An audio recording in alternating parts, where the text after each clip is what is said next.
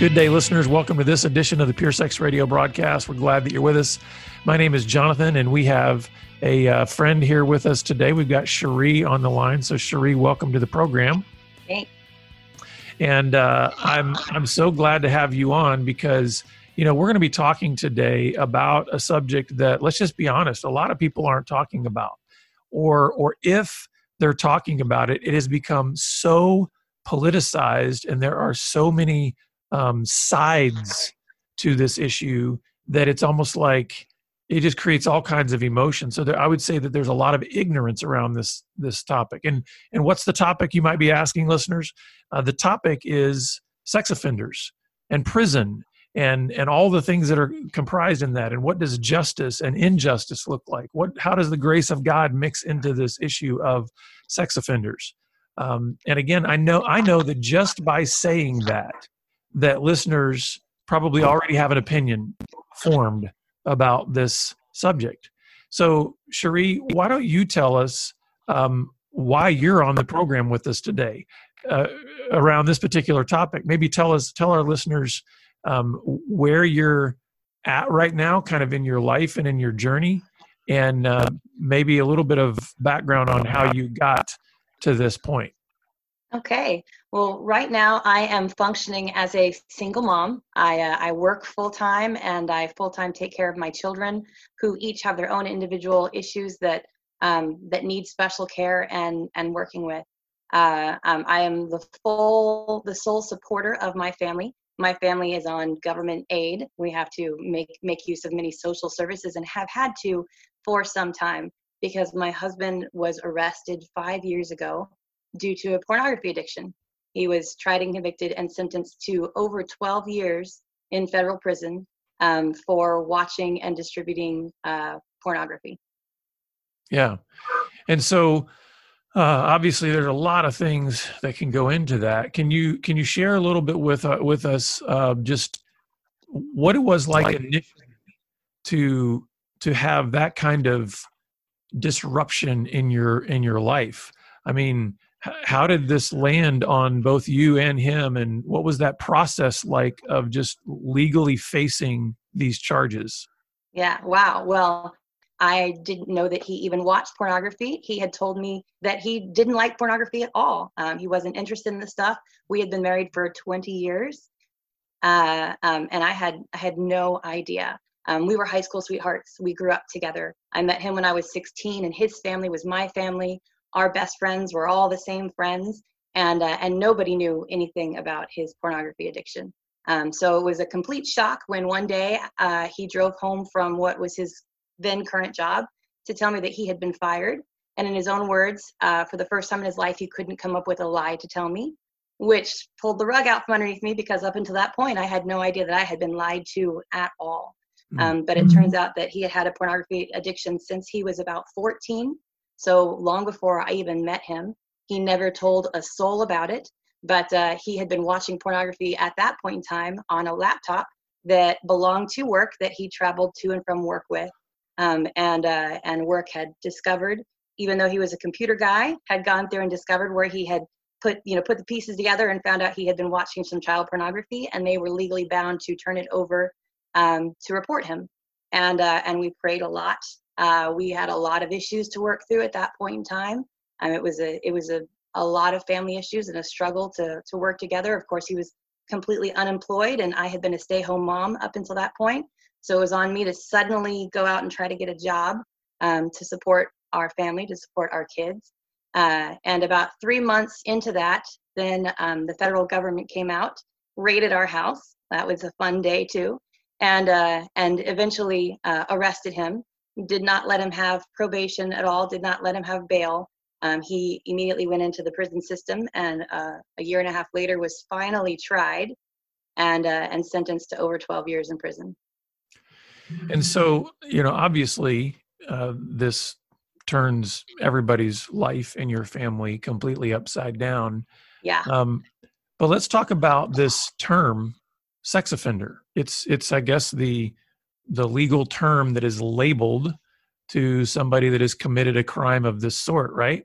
It is. It is, and it's a it's a broad term. Um, it can it can uh, include everybody from child molesters, child predators, to your porn addicts or your porn distributors. Um, it's all in one broad term.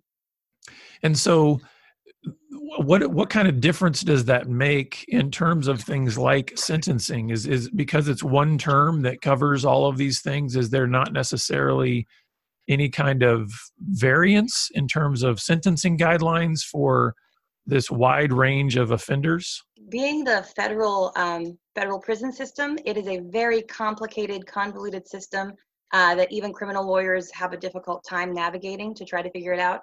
But it is all based on a point system. You get points for for different things and different offenses, and the higher your points are, the uh, the worse of, of a menace to society you are considered, um, and the higher your sentence will be. But these guys are facing a federal mandatory minimums of five to 20 years.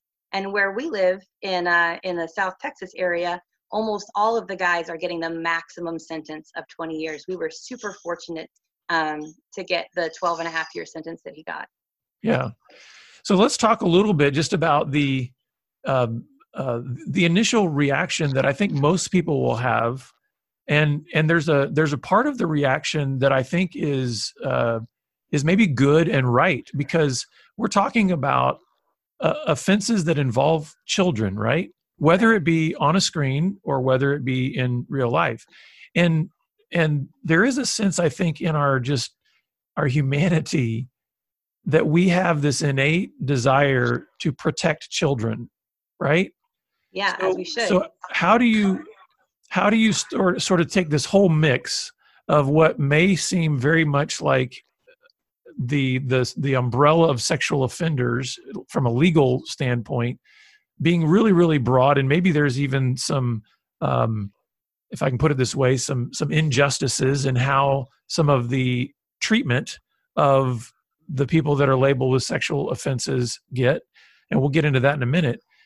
But then how do you balance that also with the reality that man we have this strong strong desire as human beings to protect children. And we don't want children to be harmed. We don't want children to be hurt in these kinds of ways. Um, how did you personally deal with all of this in your own heart and in your own life? And how do you maybe try to speak with others about the realities that there's a lot of anger. There's a lot of um, you know strong feelings that people can have because the fact that these particular offenses do involve children. Yeah.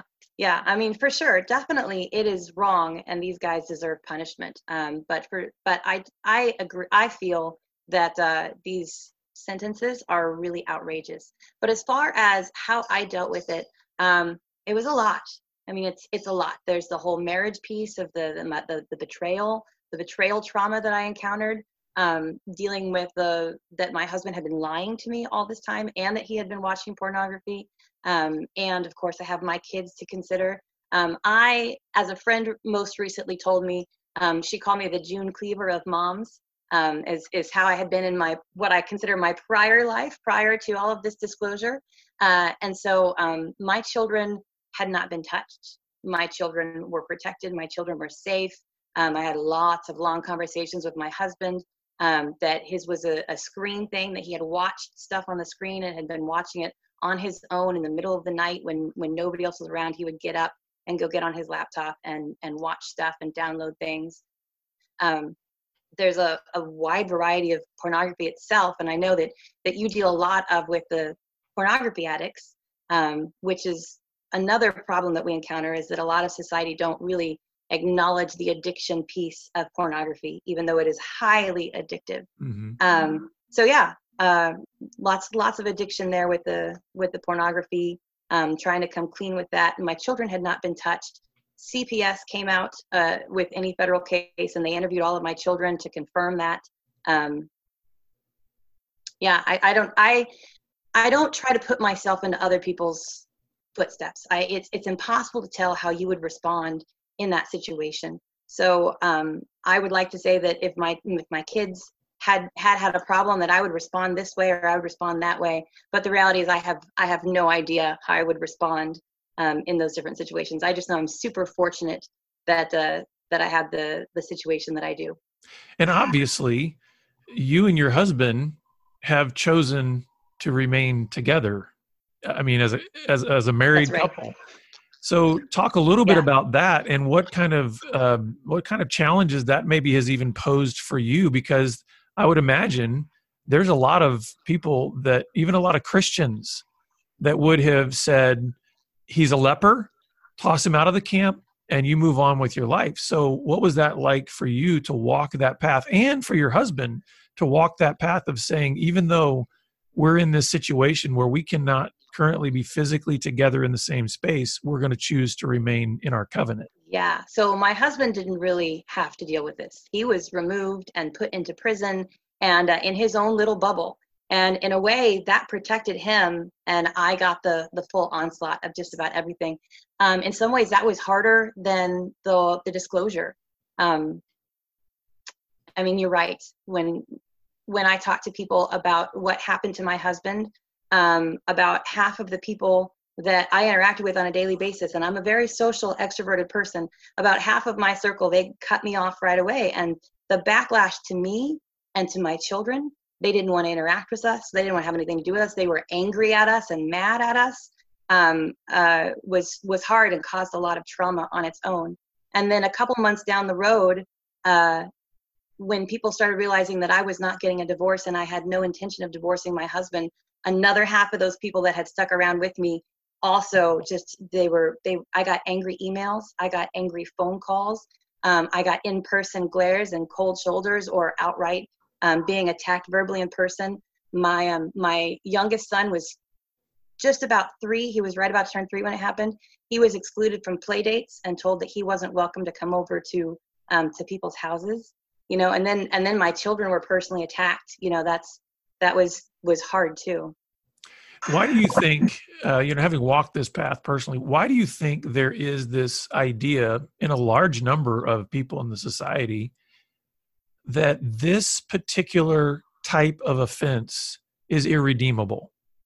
In other words, like, you know, you think about the scarlet letter, right? Like, like for some, and, and in many ways, there is a scarlet letter that these individuals face because even when they get out of prison, they are labeled a sex offender like for life. Yes. So, yes. So why do you think it is, even in our desire to protect children, which is good, right? Why do you think it is that this is seen as like the sin that is unforgivable?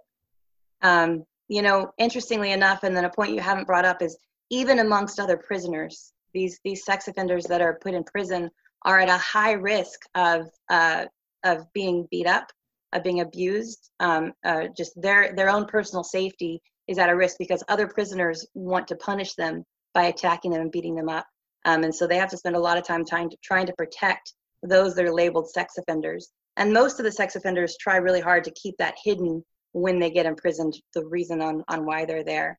Um, they're just it's an easy group to hate, um, especially if you don't have a face to it. I know a lot of people in my life, even some of the people that really attacked us at the beginning, now five years into it, they have kind of come back over into my life and they kind of help out. Um, and and my husband starts to become more human to them through them knowing me and my my children and the reaction to it.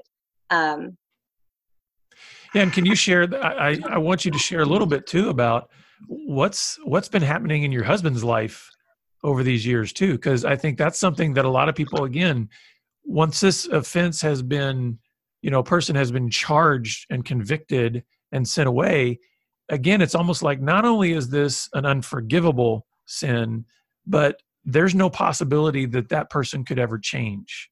Right. so tell us a little bit about what's been happening in your husband's life during this time. So uh, he the second that the pornography piece was revealed um, he was delivered from that that craving that desire of pornography. And that doesn't happen for everybody. I mean that can that can be a hard thing. Um, but as in his own words he must have wanted to get caught because again he was a computer guy who was watching illegal pornography on a laptop that belonged to work. Um, so he thinks that he knows that he had tried to confess it on several occasions prior to that point in time but been shut down. Like one time he went into a counselor's office with the intent of talking about the pornography addiction. And she pushed a paper in front of him saying that she had to disclose any illegal activity. And he was like, well, there goes my purpose for being here. I'll just talk about how I'm depressed, get depression meds, and and move on. Uh, I'm sorry, I forgot. Well, just so like because there's there's been uh, transforma- transformative things that have been going on in his life uh, in terms of not only the the issues of the the sexual stuff, but also just how how God has been working in his Absolutely. life as well. Yes, yeah, he had um, an amazing God experience um, within days after uh, after the disclosure. We call it the ten days, the first ten days. Um, my husband and I had a very long talk in in our room um, in which he kind of confessed everything to me. Uh, I I would throw my hands up at certain points in time and say, "That's that's enough no more, I can't take anymore. And then we would stop. And then after I had some processing time to go through it, I would come back to him and say, okay, now, now tell me more. Um, so we have the, the 10 day disclosure of going through lots of different things. Um, the Holy Spirit just came on him and convicted him one day. We were standing in, in our kitchen, and I don't even remember what we were talking about. I was talking about something, and then uh, these words are coming out of my mouth, and my husband fell to the kitchen floor. Um, if you had asked me prior as a Christian if I had believed that that was possible, I would have told you yes, and I would have been absolutely lying. I never, until that happened, imagined that that would happen to my husband with me talking to him through the Holy Spirit. Um, but he was he was just washed in, in peace, and Jesus had come into his life. He had been a Christian before, but never gave over the pornography piece. Uh, and so, um, so he had quickly fallen away and had decided he was an atheist prior to this. But when Jesus came and moved in his life, um, he was like a totally different person. His his countenance was lifted his eyes were brighter um, he when he was arrested he went into the facilities and he was able to share the gospel of jesus to the fellow prisoners. He was baptizing people in the showers because there are a whole bunch of men shoved in one dorm like room and they have this tiny little sprinkler system for their shower with a curtain around it. And so they would all cram into little sprinkle the sprinkler system and he would just dribble some water on their head. Yeah. Yeah. And so um, uh, I just I think it's important that we that we realize that no one is outside the reach of the grace of God.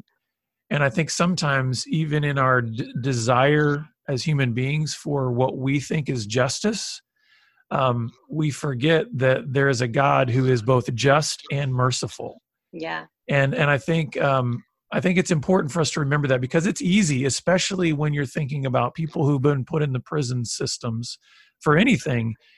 It's it's easy for them to be forgettable, um, and so sometimes even as Christians, we don't want to look into some of the areas that are outside of our view, uh, because prisons make it easy for us to just sort of eliminate people from the society. That's so right. let's talk a little bit about the prisons. It's the, the prison environment itself, and like you, you mentioned a little bit about just the disparity of treatment mm-hmm. among. Uh, there's almost like there's even still a, if you can put it this way, like a moral hierarchy even within prison. Yeah. And the sex offenders are at the absolute bottom. Bottom, yeah, bottom. So what does that mean, both for safety, but also for just um, uh, even treatment in general, not just from other inmates, but what's treatment well, let me, like let overall? me share with you a little personal tidbit of our own story. Um, my husband was sent to a facility uh, a little bit outside of the city where he, where he was arrested, um, and it was just kind of a, a, holding facility in the process of him going from the detention center to going to a jail. Um, the judge had asked him to be sent to one one prison, which we had requested because it was known as a safe prison for SOs um, because of the, the bodily harm issues that SOs encounter. For some reason, the judge's recommendation was ignored, and instead they sent him to this other facility, him and this one other SO. And when they arrived on the bus, the uh, correctional officers met them and said, You don't want to be here. You are in physical danger, and we don't want to have to babysit you all the time, which is what we're going to have to do because you're here, because people are going to try to kill you. So we recommend that you go into what's called the SHU, which is where prisoners who are in trouble for something they're sent to solitary confinement. Um, so they recommended that my husband and this other gentleman go into solitary confinement voluntarily so that they weren't in the yard with all of the other prisoners. And uh, and my husband did that, and he was stuck in an eight by eight cell that he was in for 23 hours a day because their toilet was there. They ate there um, for over three months. He was not allowed to leave that room. Once he had voluntarily gone in there, they would not let him out. Um, mm-hmm. and it was through working with his caseworker and lots of uh, pleas on his side and on our side and from other family members that he was finally released and sent to a different facility where he was safe. where it was known as safe for, for sex offenders. Yeah. So then um, let's talk a little bit about uh, some of what you've experienced in, and maybe even some of your views on on some of the sentencing measures. Then what it looks like for um, is there even potential for early release? What does it look like to be able to even um, see your husband, for your kids to see their father? Uh, describe to us a little bit about those circumstances. So, my family, uh, my husband has been away for five years. My family is going on once again. It's been over. It's it's coming up on a year since we've been able to go visit him. Um, there was a point in time, the first three years that he was in, we didn't get to see him at all. Um, sometimes we could talk to him on the phone when he was in the detention facility before he's prosecuted. We could go and see him through the window and talk to him on phones, but there was no um, no contact. My little just turned three year old son could not be held by his dad um, or interact with his dad, nor any of my other three children, um, which is just such an important part of of their livelihood if they're growing up. Um, so walking through that again just compounded more of what made it so difficult in this situation. Right now, my husband is sentenced uh, three states away. He's serving his sentence out three states away in a different prison. Um, you would think that he's he's legally bound to be close to his family, but that's not the way it actually works out in in practice. It takes us fifteen hundred dollars to go visit my husband. Um, and remember, I'm still a single mom, functioning completely on my own and trying to support my family with no child support or anything.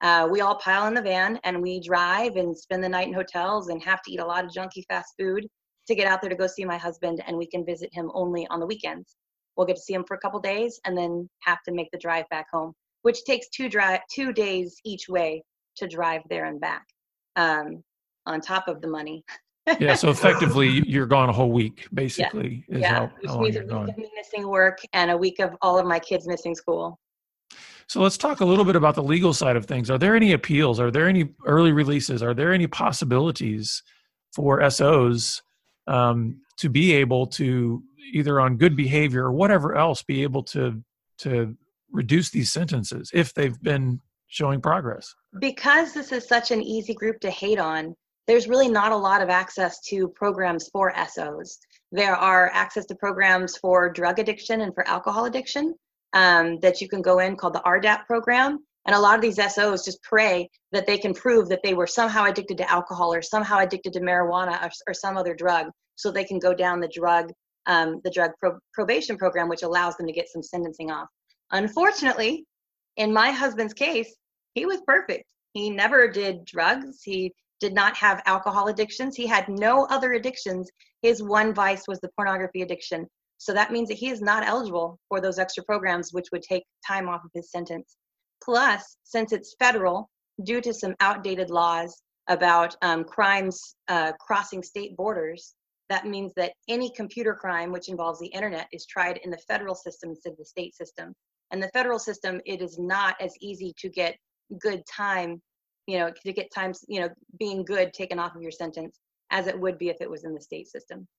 Now let's talk about a myth that's out there. And I think it's a myth that's perpetuated by fear and the fact that there is this permanent label of SO attached to those who are convicted of these kinds of crimes. And that myth is that SOs must be one of the highest recidivism rates out there in terms of reoffending. Can you talk a little bit about the reality that that is absolutely untrue? Yeah, that is absolutely untrue. In fact, there's there's an organization here in Texas called Texas Voices for Reason and Justice, um, and in their pamphlet that they have on their website, they say that registered sex offenders have the lowest recidivism rates when compared to domestic violence, battery, drug offenses, theft, robbery, DUI, and even assault. And they pulled that from the Federal Bureau of Statistics in 2006. They are just a low recidivism group. Um, I know that the DA, when my husband was first arrested, the reason that she would not let my husband out on bail, the reason she gave in the courtroom was that he was a flight risk. My husband, who is super predictable, never does anything spontaneous, never does anything out of the norm, who has lived in one spot at that time for 10 years with all of my kids involved in their school and activities, she said was a flight risk. And we said, why? He's not a flight risk. And her reasoning was, well, now he knows that he's facing five to 20 years sentencing. And now that he knows the sentencing is so high, he's a flight risk. Hmm. So is anything being done um, uh, to to try to address some of these issues of the the disparity of treatment in the prisons, the um, potential for early release. I mean, is there anything that can be done to try to help with some of these things for those of us who truly truly do believe the gospel and believe that there's no sin that's irredeemable, there's no sin that's unforgivable. Um, uh, any life can be transformed, and just the reality that I think some of the things that you have experienced in some of the community that you've had with other wives that are in a similar situation is that there are families that need these fathers and husbands um, in in the family. And and they're not um, like you said a flight risk or uh, you know a reoffending risk. So what could you what what encouragement maybe you could you give to families out there in these situations? And then what are some uh, places that you could point people to maybe try to find out more and and kind of enter the fight with you? Yeah so um, resources are getting more now than they were five years ago. Um, we were really fortunate we found be broken um, through finding a counselor that had suggested that we moved to be broken that my husband was able to get plugged in. He was in your group he got to join your group um, and that was did huge steps in helping him when he was out before he was sent into the prison for the wives, that was much more difficult. There's an outdated model, um, what I feel is outdated, that they claim that wives are co addicts um, or codependents. And in my case, that was not true. I knew nothing about this this addiction.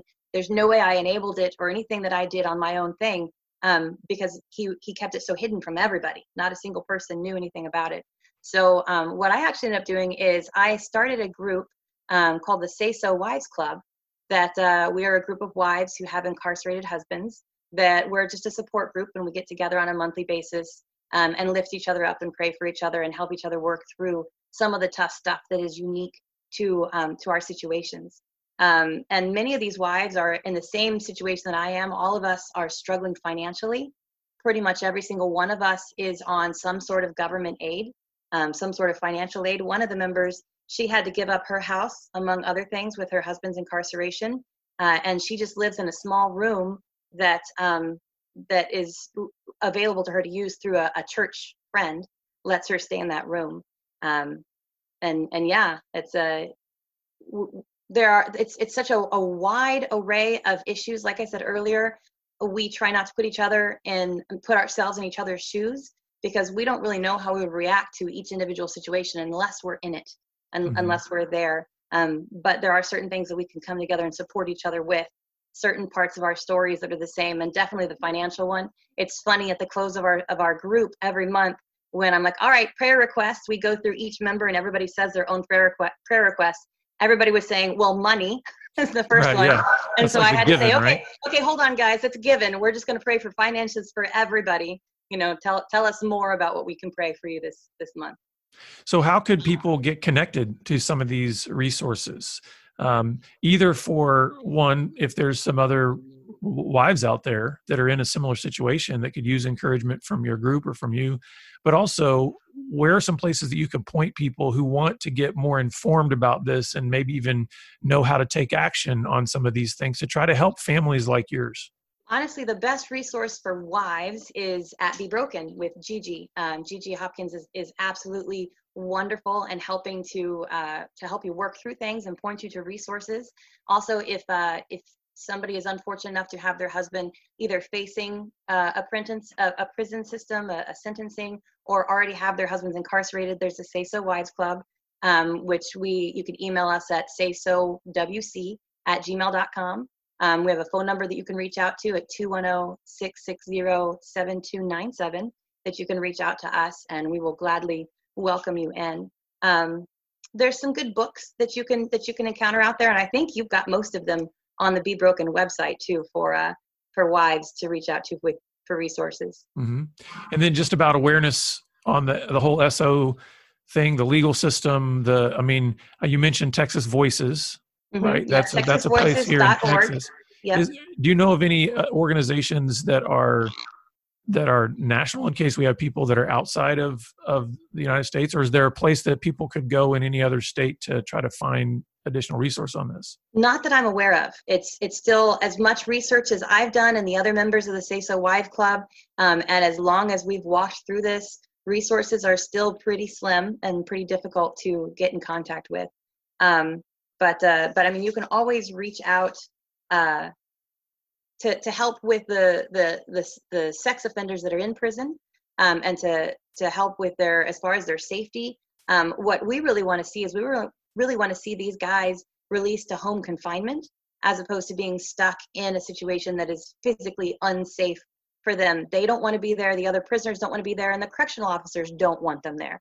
Um, and sometimes the correctional officers are the ones that are helping to abuse this particular group of prisoners. Um, so you can reach out to your local, uh, to your senators for your state, uh, and just tell them, hey, we want we want to have these SOs, these sex offenders, be eligible for home confinement. Yeah. Well, Sheree, I appreciate your your uh, willingness to be on the program, your bravery. I commend you on that because it takes courage to step out and, and speak on these things. And uh, and we lift you and your family up in prayer to just uh, you know keep pressing on. But you're you're a great inspiration to all of us, and we're grateful to have you on the program today. Great, awesome. Well, thanks for inviting me.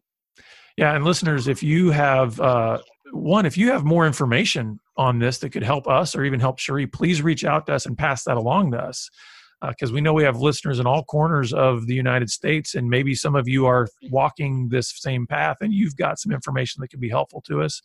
Uh, but also, if you're in this situation, just want more help, either from Cherie or from us, uh, please reach out to us. We'd love to help. And we look forward to seeing you back here again next time on the broadcast. Take care. Pure Sex Radio is paid for by Be Broken Ministries. Visit us online at puresexradio.com.